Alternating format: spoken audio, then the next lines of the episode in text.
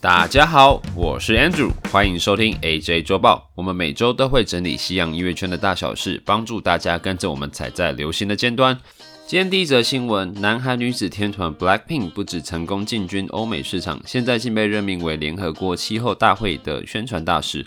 根据南韩前锋日报指出，BLACKPINK 被视为提升全球气候变迁关注度的倡导者。不仅如此，BLACKPINK 还在他们的 YouTube 频道中提倡全球暖化的关注度，并打着 “Climate Action in Your Area” 的口号。影片超过一千万人浏览，包括英国首相强森。强森甚至发函给 BLACKPINK，邀请他们参与气候变迁大会。希望透过 BLACKPINK 遍布全球的粉丝以及他们强大的号召力，唤起人们对于全球暖化的重视。BLACKPINK 在驻韩英国大使官邸接下委任书后，则表示：“第一步，我们就要学习气候变迁是什么。我们需要知道发生什么事情，因为这影响着我们。而我们也希望粉丝跟着一起参与。”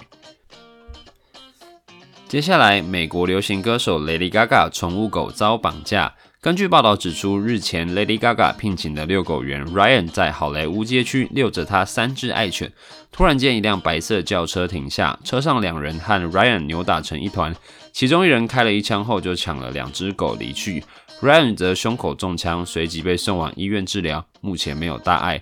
人在罗马拍戏的 Lady Gaga 表示非常难过，在社群媒体上表示悬赏五十万美金。两天后，一位女子带着 Gaga 的两只狗到警局。据女子的说法，狗狗是被绑在巷子中，而女子目前被警方排除涉案，嫌犯的身份和犯案动机仍不明。但狗狗找回来了，也算是结束这场惊魂记了。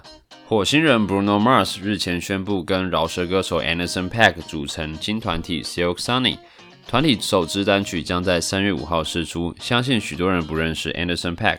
他在葛人美奖拥有七次提名跟三次获奖，分别是最佳饶舌演出、最佳 R&B 专辑以及最佳 R&B 演出。而他上一张专，而他上一张专辑 Venturas 在二零一九发布，Bruno Mars 上一张专辑则是在二零一六。以上是这周的 AJ 周报，喜欢的观众喜欢欢迎订阅每周我的欢迎分享，以及喜欢欢迎我掌握麦动，喜欢再见。